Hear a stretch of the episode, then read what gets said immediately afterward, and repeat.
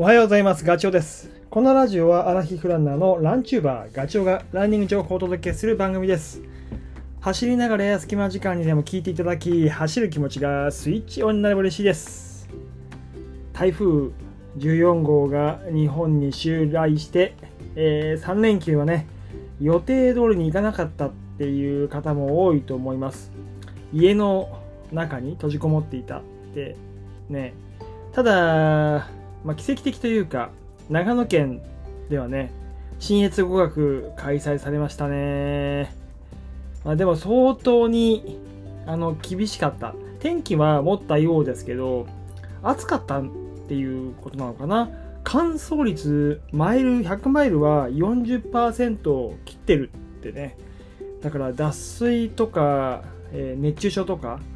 まああとはハンガーノックみたいなキーワードが、まあ、SNS の投稿の中には結構出てきていてまあ僕も2019年あの新越の100マイル走りましたけど本当走れるんですよね。走れるがゆえに辛いっていうもう景色はすごくいいしね。ワンウェイなんで心躍るんですけど 一方で結構きつかったんですよね。まあそれも走っちゃえばね走り終わるといい思い出に全部切り替わっちゃうのであのその辛かったこともあの思い返せばあったような気が してます。まあ、あの今まだ断片的なあの情報なので、まあ、本当のところどうなのかっていうのはねあの走った人たちに今度聞いてみようと思います。あとは京都の方で丹後のウルトラマラソンも開催されましたね。えー、みやこさんが60キロの部で優勝して、いやー、本当おめでとうございます。すごいや。まあ、どちらの大会もね、長野も京都も、あと1日 ?2 日あのー開催日がずれていたら、台風の影響でちょっと厳しかったかもしれないからね、本当に、あの大会やれてよかったと思いますし、参加された方、本当にお疲れ様でした。え僕はというと、3連休のうちね、えーお休みが日曜日ですね、1日だったんですよ。で、まあ、もう先週2日間であの70キロ、あの関東ふれあいの道、群馬エリアを走ってきたので、まあ、その疲れもあったからね、それとあと、群馬の赤城のふもとで、あの、昼に噛まれて、痒くて痒くて、こう走るとね、あの、ソックスの部分が、その噛まれたところに当たって、すごい痒いから、ちょっと嫌だなって思ってた。その腫れが、あの、引く、かゆみが引くっていうことで、ちょうど、あの、あんまり長い距離走らなかったっていうのは、僕にとっても良かったし、本当休息になったんで、まあ、とはいえ、日曜日、あれか、クロスカントリーのコースを20キロぐらい走ってはいるけど、まあ、ちょうど、あのクロスカントリーだからね、柔らかいから、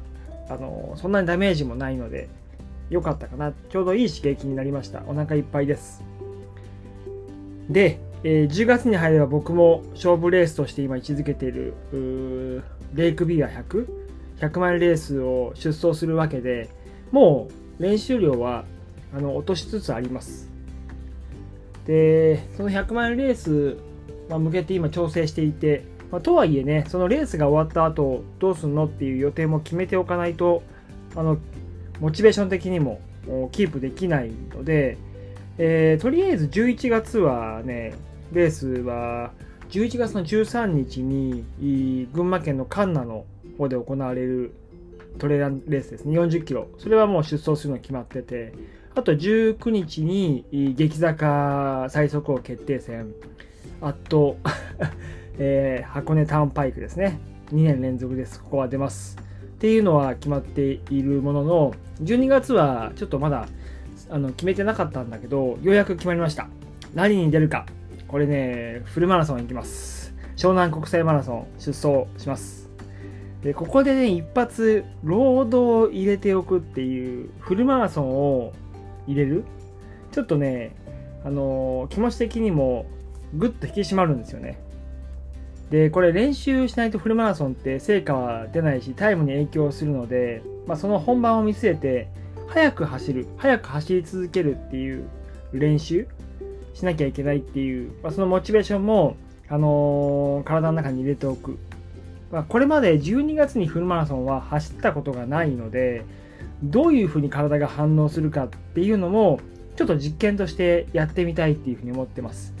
でもここ2年連続で、あの、イズトレイルジャーニー、ITJ を走ってたんだけど、今年はちょっと別のレース、湘南国際マラソンを走ってみようと思います。で、実はね、僕、湘南国際マラソンって走ったことがなくて、小学校、中学校、高校までは、あの、藤沢市にある学校に、まあ、住んでたから通ってたんだけど、あの、湘南にも馴染み深いんだけど、一度も実は走ったことがないので、ちょっとね、一度走ってみたいなってずっと思った大会です。で、この大会自体もやっぱりね、コロナの影響だとかで3年ぶりの開催で、えー、で、今年は、ノースフェイスがあれですよね、あの、大会をサポートするっていう初めての大会になります。まあ、先日、あの ノースフェイスの方と食事をする機会があって、まあ、その時にすごい大会に対する思いをあの語っていただいてですね、なるほどと。